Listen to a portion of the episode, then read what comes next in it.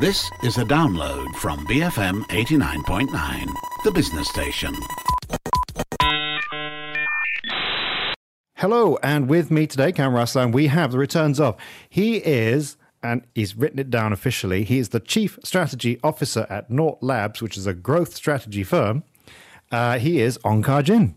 Hello, everybody. Uh, great to have you back. And also a returning champion, we have, uh, he's a writer and the founder of Pusaka uh, Industries. I, I, really want to say that. Uh, he is Edin Khoo. Good to be back, Kam. Thank you. Uh, he's also a fellow of ISIS, but Malaysian ISIS, not yeah, the other yeah. ISIS. So our three topics. This is the language show today. So our three topics. are topic number one is vernacular language. Topic number two is the word iconic. And finally, topic number three is the Malay language. So, Kar Jin, uh, vernacular. Yes. Um, so uh, when I say vernacular, I'm you know I'm not so much thinking of like the fierce debate about vernacular school education, which is you know what we're so obsessed about in Malaysia, but rather the role of vernacular. Like, you know, who even gets to say what is the official versus the vernacular, and you know how has that changed? How what is the def? How is the definition of what is vernacular and what is not um, changed throughout time? Right. So you know, here I'm thinking about how you know, like like you know, in in medieval Renaissance Italy, like Latin, and you know, ancient Greek was the the the, the canonical standard for literature up until Dante Alighieri wrote the Divine Comedy, you know, Dante's Inferno in the Tuscan, right, which was considered a almost provincial, unofficial, backwater kind of dialect, and then and voila, it became more mainstream and accepted, right? It became Italian. Yeah, it became Italian, right? It became te- official. Um, so so I was thinking about that, and you know, I, I always kind of remember a, a, a, funny quote I've once heard, which is like the difference between a language and a dialect is that a language has an army behind it. hmm. Hmm. Edin, you, you know, you you're fascinated by language. I'm sure you've got thoughts. Yeah, I've got lots of thoughts. Actually, this is uh, seems to be an enduring problem everywhere. The need to control the uh, the palate, uh, the tongue, mm. and and to homogenize uh, a certain kind of language. And I think uh, there's so much about uh, a whole power industry behind it uh, in, most other countries. You know, you a good example, for example, is Thailand, where they've constantly had this uh, um, battle between what consists uh, real Thai, the real Thai language, yeah and uh, many of, of, of very often uh, lots of these languages and ways of speaking are imposed in already existing and very rich, mainly oral oral cultures. Yeah. so this tension also is between the oral and the and the literary. I think is a very enduring and interesting one. Mm-hmm. Actually, Edin, can I ask you a question? Uh, I think it's relevant. How how did Bahasa Indonesia get to be? Why did that that particular language in Indonesia become Bahasa Indonesia? Uh, very, very wonderful question. Very interesting politics behind this because Sukarno wanted a popular revolution. Uh, and it would have been obvious, I think, to many in the Indonesian islands that Javanese would be chosen. But Javanese is a highly hierarchical language, very confined to the Javanese, uh, whereas Malay was the lingua franca of everyone. Uh, so he decided to opt for Malay uh, since it was already spoken by most people as a form of interaction. Uh, and it was also for him classless. Yeah. Uh, and Malay was within the Indonesian context quite a vernacular language. Yeah, because I, I, read a wonderful book, which uh, Edin, I know you've read as well, by uh, what's his name, Cohen, about uh, Bangsawan in yeah. Indonesia and, and and how it was a choice to do the performances, although they were based in Java, to do the performances in Malay because it was, as you say, the the the lingua franca. But it would have been a, a second language for for most people in this area, outside of parts of Sumatra or the yeah, but intelligible, intelligible, right? Intelligible in the way that Bangsawan also was performed here in Malaysia to a multi-ethnic audience uh, using uh, Bahasa Melayu, lah, basically vernacular Malay, right? or Bahasa Pasar as we would call it. But now that the vernacular is, and by the way, Webster's dictionary defines vernacular as the language that the ordinary ordinary people speak. So therefore, when we speak about vernacular at schools, it's not really the appropriate word. But the vernacular now would be uh, emojis. are, are, you suggesting we, we, we write rewrite Shakespeare in emojis or? Uh, I love emojis. I think they're well, so expressive. I mean... I've even created my own. Oh, oh, really? Which I'm sure are mutually intelligible across generations, etc. Yeah. No, I, I think it's interesting you bring up Shakespeare, right? Because you know Shakespeare in his era was considered a pretty big rule breaker and had lots of things that were considered at the time um, gibberish, right? He basically invented words, and you know, it, it was not the, the you know the parts of Shakespeare's comedies, especially that incredibly lowbrow for that time. Um, and uh, I think um, you know, Edin, what, what you were saying about how there's this need to control the palate, the tongue. You know, I, I think it's it's sometimes very interesting how governments or central powers try to backpedal sometimes because I think of how like the for decades, right, the Singapore government tried to say, no, no, Singlish is not a real thing. You have to use proper English. No, no, don't use Hokkien or all these dialects. Use Mandarin. And now, uh, in tourism ministry and all these kind of cultural things they're saying oh no no singlish is our identity and they're using official ads and everything to promote singlish as a marker of unique singaporean cultural identity. It's an awful dialect though. It's an absolutely awful dialect. But it, it, and it's changing all the time. I think one yeah. of the reasons one of the, one of the good arguments surely against allowing that kind of vernacular to become official language is that it, it's outdated in five years in in half an hour it's just changing so fast. I don't know what, what Manglish would have been in the 1950s, but it would be, you couldn't understand it now. Yeah, but I think the, the, the, the thing is that uh, languages are lived experiences. Uh, and they are organic and they will continue to, you know, despite the best of intentions uh, by the, the, the, the, forces that be, uh, language will find a way of inventing itself. Um, so uh, we may not all like it. I don't like the common vernacular today of like, you know, uh, cutting off words into two alphabets. My mother even does it, and it just drives me up the wall. But what do you mean? Uh, you know, from okay, okay, and K, oh. and uh, um, yeah, it happens a lot in Malay. You know, young becomes YG, that kind of thing. Well, that that is what happens in language. Words get shorter. Yes, that's how the Chinese got their um, tonal language because it just got shorter and shorter, and now it's just a tone. Yes, and one of, one of the things about you know WhatsApp language and emojis and things like that is essentially how much more we are going back to caveman kind of caveman kind of uh, ways of communication. Very interesting. Yeah, I don't know. I mean, I think that as a person, I like you know, I I know Ed and you like to write things out in pen and ink, and then yes, somehow push that into the computer and sort of like.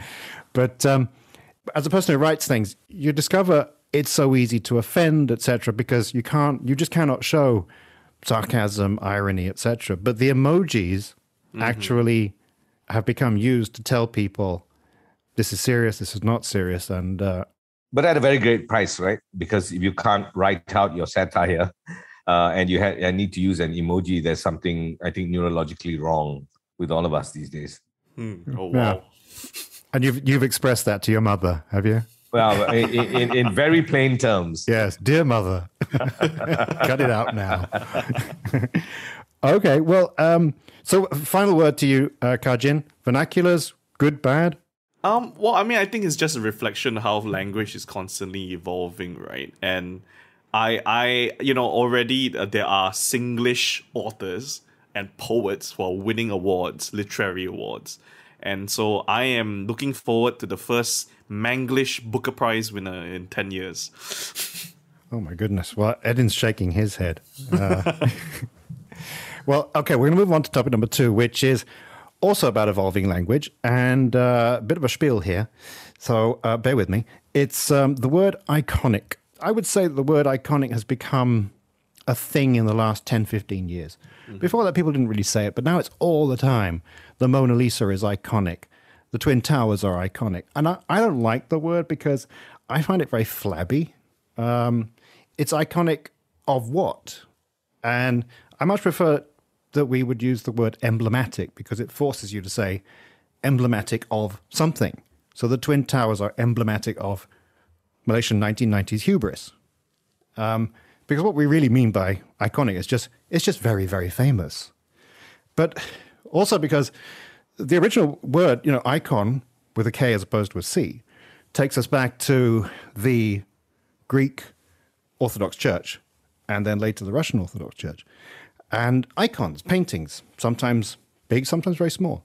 And there'll be paintings of saints, of Jesus, of Mary, and these will be painted by monks. And the reasons why they're very special is because, and I think it's very logical to think this, is that if you as a human dared to paint Jesus, say, uh, I mean, that's a big thing. And you had to be possessed by the Holy Spirit in order to be able to paint that. You, your hand was guided by God Himself. So that the painting that you painted wasn't just a representation of Jesus, it was itself a holy relic. You, you actually worshipped the painting. And these paintings were then held aloft at the front of armies, at besieged cities. But then in the, in the around the uh, 1100s, 1200s, there, there were wars fought over these images inside the Eastern Roman Empire, the Byzantine Empire, between those who loved their icons and those who hated them because the Byzantine Empire was under threat by Arab Muslims, by Turks, and the Turks especially were winning. So the, the Byzantines thought they'd been forsaken by God. They had offended God. And these Muslims had no images. It was, you know, it was part of the, their law. So uh, the army in uh, the Byzantine army, the men, uh, rejected them, and they wanted to, and, and various emperors wanted to take hold of all of them, destroy them. Uh, but women, on the other hand, have a very different relationship with God because these Christian women were unable to attend churches. They couldn't jo- join in any of the religious ceremonies at all. So their relationship with God was very private in the house with the house icon. So that was how they were able to connect with God. You took away the icon, you took away their ability to be in the presence of, of their God.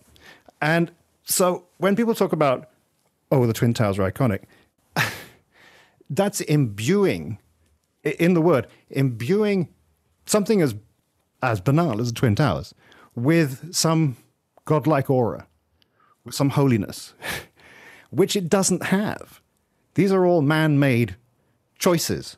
Even the Mona Lisa is is merely man made, and we, we should give, give credit, really, if anything, to the creators of that, and not think that they were uh, possessed by God in the moment of doing. Um, so I don't like the word iconic because I think that it's overused and it's flabby, and it's it means more than what we actually mean it to mean. Uh, I don't know. Do you guys uh, have any opinions on that? Yeah, I hate the word iconic too in the way that it's used today. I'm very attached to the way it was described by you earlier in terms of its origins. I also, um, you know, would not would not dismiss God so easily about being a guiding force in the painting of the Mona Lisa, or in any of Francis Bacon's uh, paintings, or in Lucian Freud's paintings uh, because there's the aspect of the subliminal and the aspect of surrendering to the subliminal. And then you're not always in command of what you're doing, particularly artistically.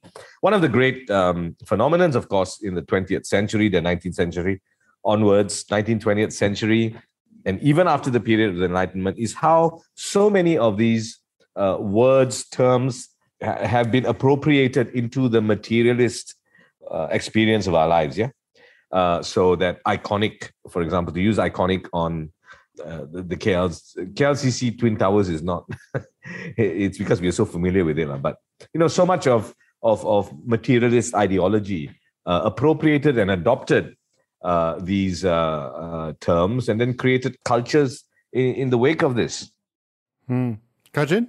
Yeah, I mean, I think um, I wouldn't you know push back so much against the use of the word iconic, especially to describe things like say the Petronas Twin Towers, because I mean certainly it does not merit the aura of uh, divinity, but I think there's something to be said about that, whether subconsciously or otherwise, that these become like in giant symbols of something that you know I think like Wawasan 2020 is supposed to be this moving impetus that's larger than oneself, right?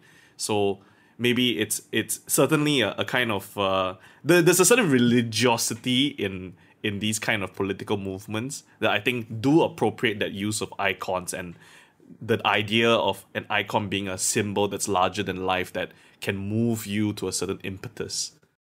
I, mm, I guess, but but we never we never say that though. We just simply say it's it's an icon, it's iconic, and then the rest of it's just understood in some shorthand. Also, because we become very callous, uh, and uh, you know today these words fall very flat. They're used very ubiquitously. Uh, with no real resonance on anyone. Sometimes I think it's also the personality behind uh, such a su- such a use of word or the you know the project which the word encapsulates. So when Mahathir says uh, iconic, it's very different from anyone who has come after him using the word iconic. Yeah. And then, you know, Mahathir in his day, in his pomp, he was the one who decided what was an icon. Yes. Mm-hmm, mm-hmm. I mean, he had he had the whole uh, apparatus of government behind him to say this thing, not your not your vernacular language, Kar Jin, not your Manglish. No, that's not an icon. No, it's not. But it could be elevated to one. But I also find like when I watch TV documentaries, I mean, not necessarily Malaysian was, was the last time I watched a Malaysian TV documentary, uh, you know, and they'll say, oh, and here we are in, um, in uh, Rome, I don't know, Rome, mm-hmm. and, uh, and St. Peter's, an icon of whatever. And it's, it's the, the gatekeepers of our cultural understanding, what's great and what's not great. They're saying this is, this is the icon uh, they're declaring it, but they're just joining in on it for now. So, well, today's icon is tomorrow's trash, and Yeah. vice versa. Well, okay, well, um, so that's icons, folks, and iconic. So it won't be used ever again. I think. Uh, It's a banned word now. yeah, because a bit of culture has iconic power. Uh, to to banish whole Cam, words. you're, you're the icon of a bit of culture. But yeah, I'm just, it's just a voice, though. Can a voice be an icon? I don't know. It must be an image, isn't it? Oh, yeah. Anyway, in a moment, though, we're going to come to, uh, I think, possibly the, the biggest single topic we've ever had on a bit of culture, which is the Malay language. Uh, but here on a bit of culture, BFM 89.9. And we're back with myself, Kam Raslan, Ong Kar Jin, and Edin Khoo. And now, Edin Khoo, drumroll, the Malay language. just thought I'd address basically this issue that keeps cropping up, yeah, about uh, what the place of the Malay language is in our our nation. Uh, what is its status as the national language? Uh, and of course, as you know, today matters are being brought to court. Um, once again, the issue of vernacular schools. Do we respect the Malay language enough? What is the kedaulatan or the sovereignty of the Malay language?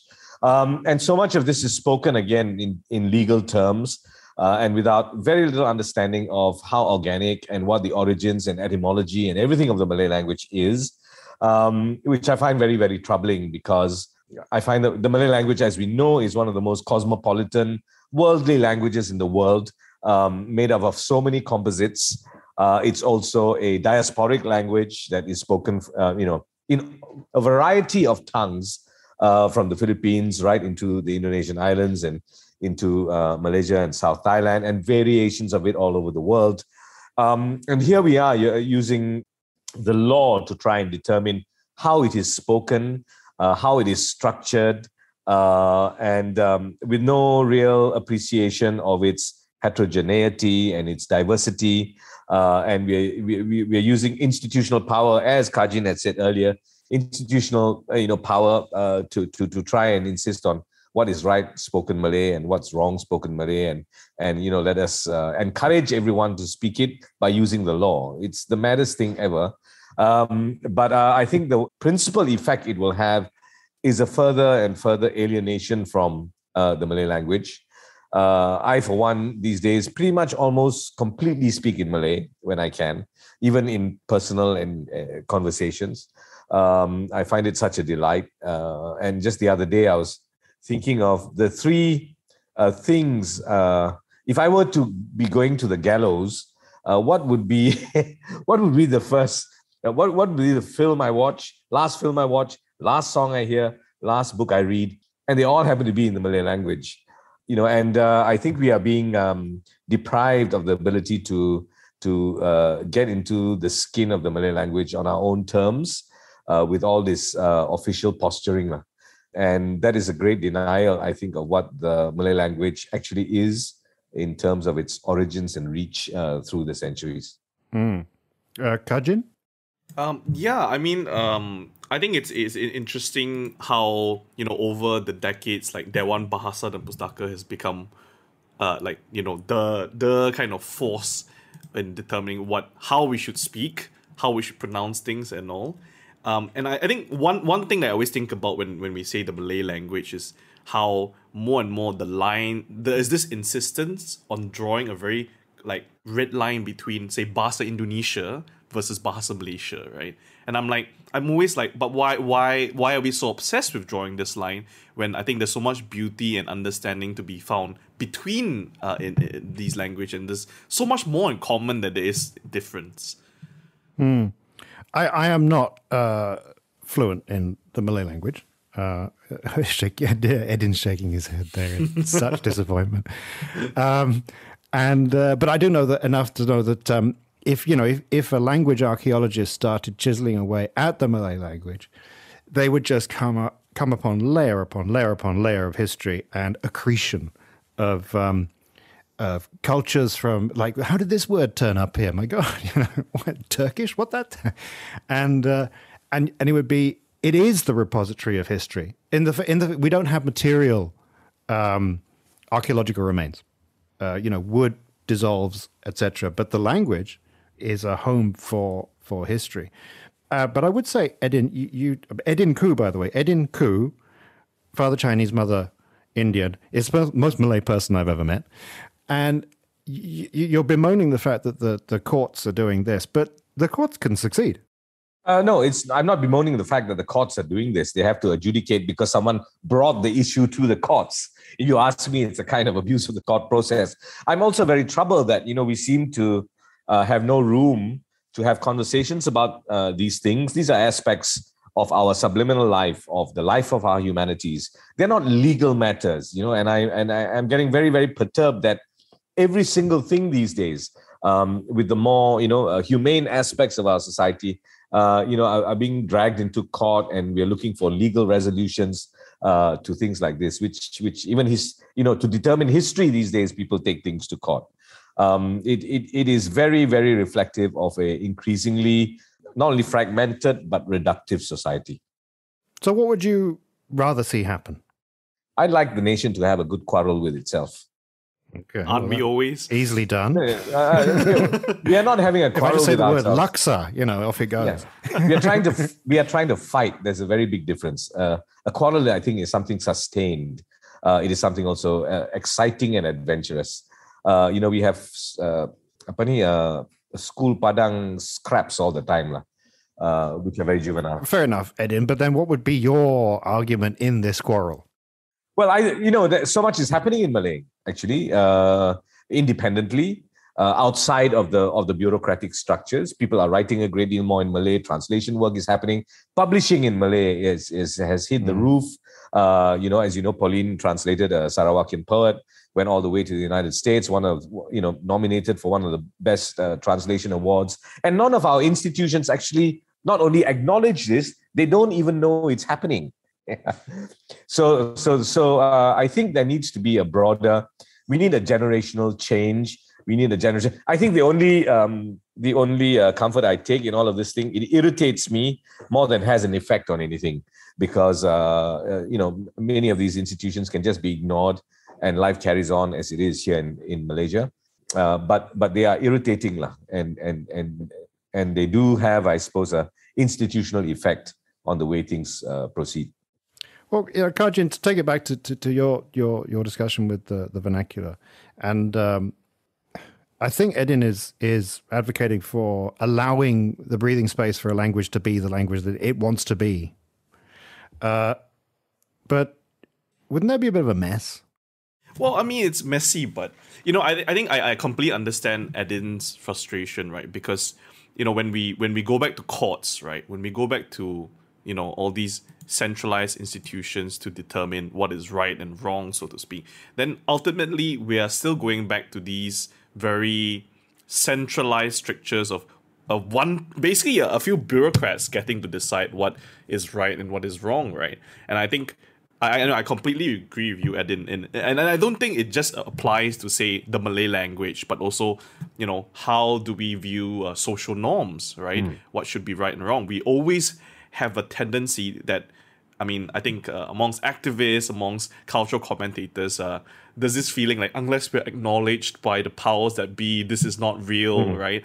And perhaps one of the solutions is just to be like, who cares, right? There is a flourishing industry there is a worldwide kind of interest, and in this and in this era, we you know we should seek to build bridges, not just and kind of get outside of these state centric narratives and just interact with more people outside of those uh, of those bounds. Yeah, I, I, I think the who cares is actually really taking over in this country. Yeah. and, perhaps, and perhaps perhaps you you are uh, a uh, a dinosaur of a previous age where you thought the state was um, the final arbiter. I mean, there's this whole other world, and and it's just doing its thing. Mm.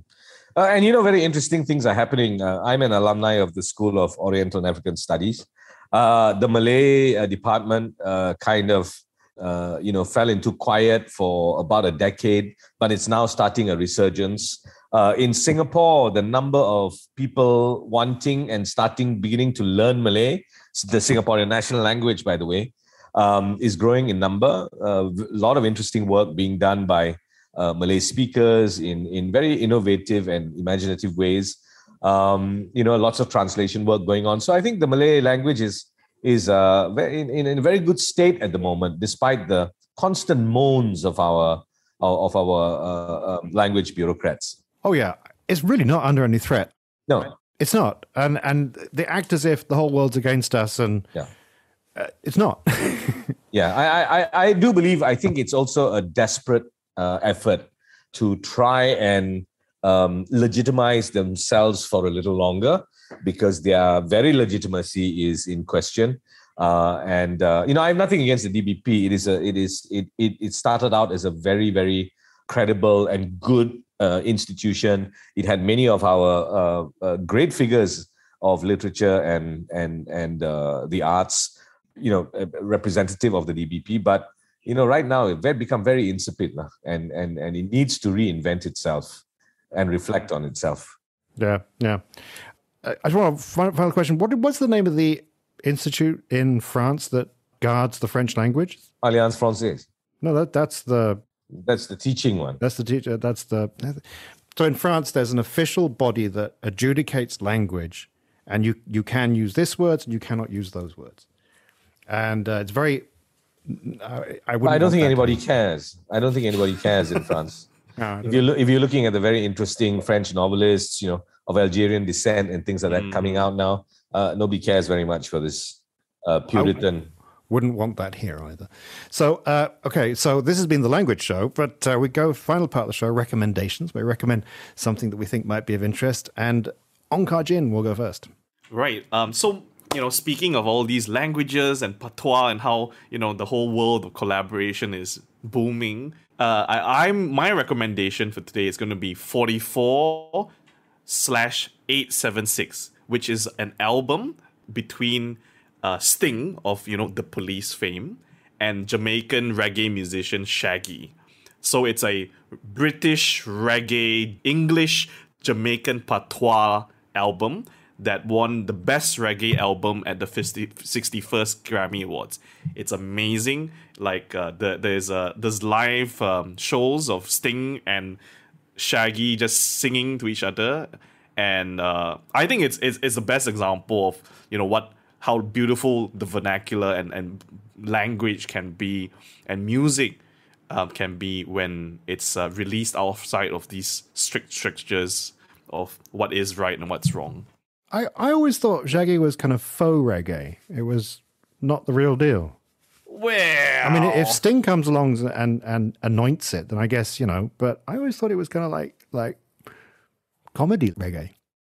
I, I've not heard this album, but you know, the police started out as a reggae band. Well, I suppose, in, yeah. in, Yeah. the 70s they they adopted reggae as basically their, Mhm. their, their their platform no so i'll be quite interested to hear this album Yeah, it's it's beautiful. Uh, the, the the my favorite track from the song is called uh, "Englishman in New York," and then Shaggy chimes in and says uh, "Jamaican in New York," and the next lyric is an, an illegal alien. Okay. Uh, I'll see if producer Hanif can dig that up and play us out on that one. Uh, so the name of the album is again? No, no, I, I no. Actually, in a moment, I'm going to tell you why you can't do that. But what the name of the album is again? Uh, forty four slash eight seven six. Okay. It's the dialing codes for the United Kingdom and Jamaica. All right. Okay, so my recommendation is the reason why we cannot play out with uh, Sting and Shaggy. It's because my recommendation is a hot, brand new singer, songwriter, songstress by the name of Kate Bush. Um, because one of her songs, Running Up That Hill, uh, suddenly shot to number one again after how many years? Since 1983, I think. Yeah. Because of the show Stranger Things, which I recommended last week. And so many young people are, are, are discovering Kate Bush for the first time, and she is amazing. Uh, Edin, you like, you must like Kate Bush. i love kate bush yeah Yeah. And so I want to recommend her masterpiece, her masterwork, the album Hounds of Love. And the song Running Up That Hill is the first track on that. It's just amazing. Uh, it's one of my most favorite albums, but it's not one that I can listen to very often because it, it's so demanding of the listener. Uh, you can't just have it as background music.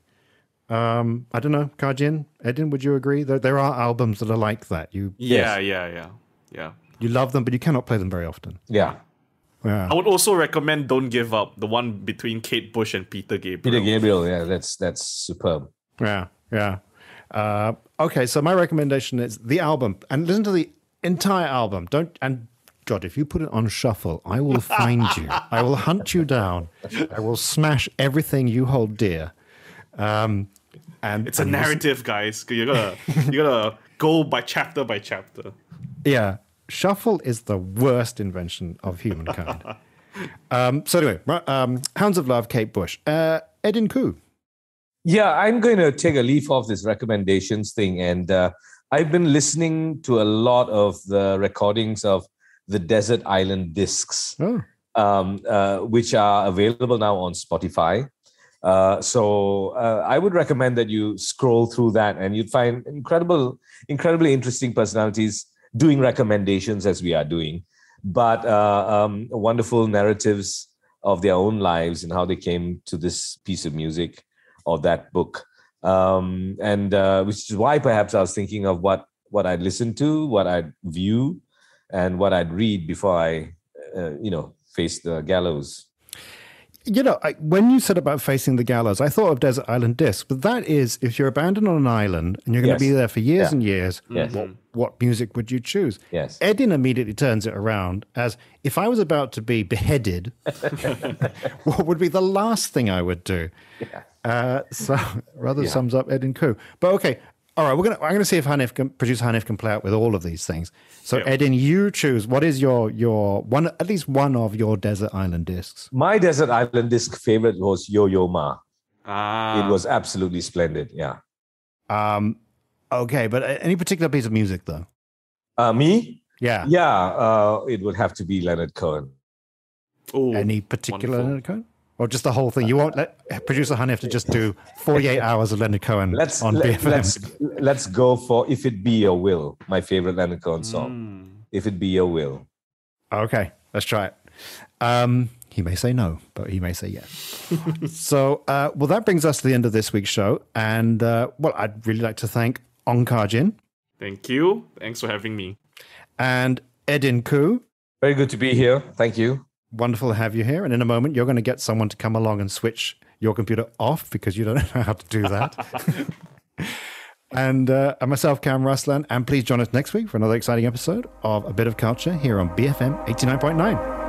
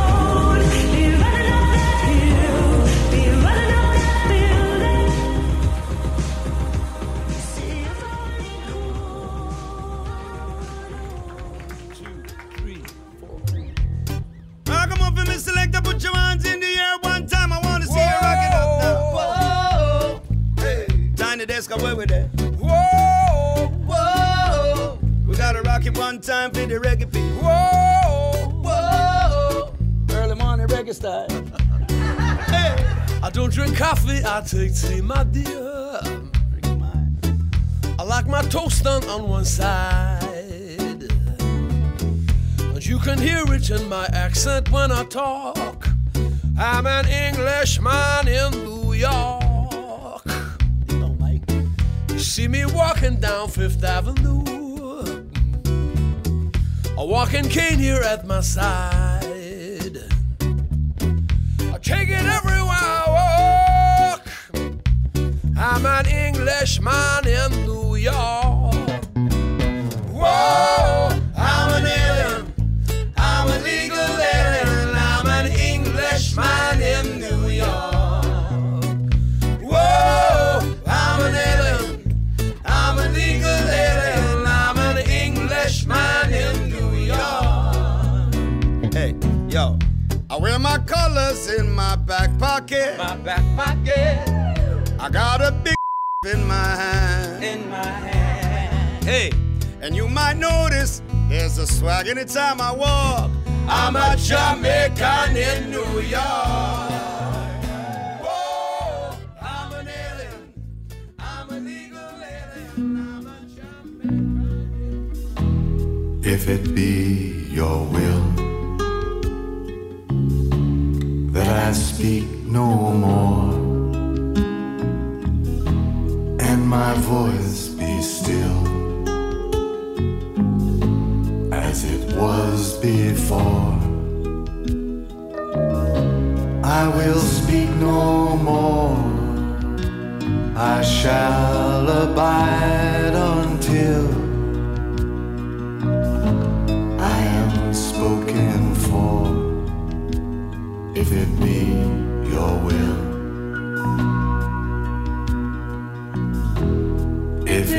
your will, let a voice be true from this broken hill. I will sing to you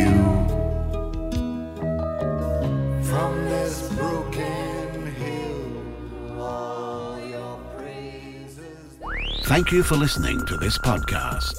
To find more great interviews, go to bfm.my or find us on iTunes. BFM 89.9, the business station.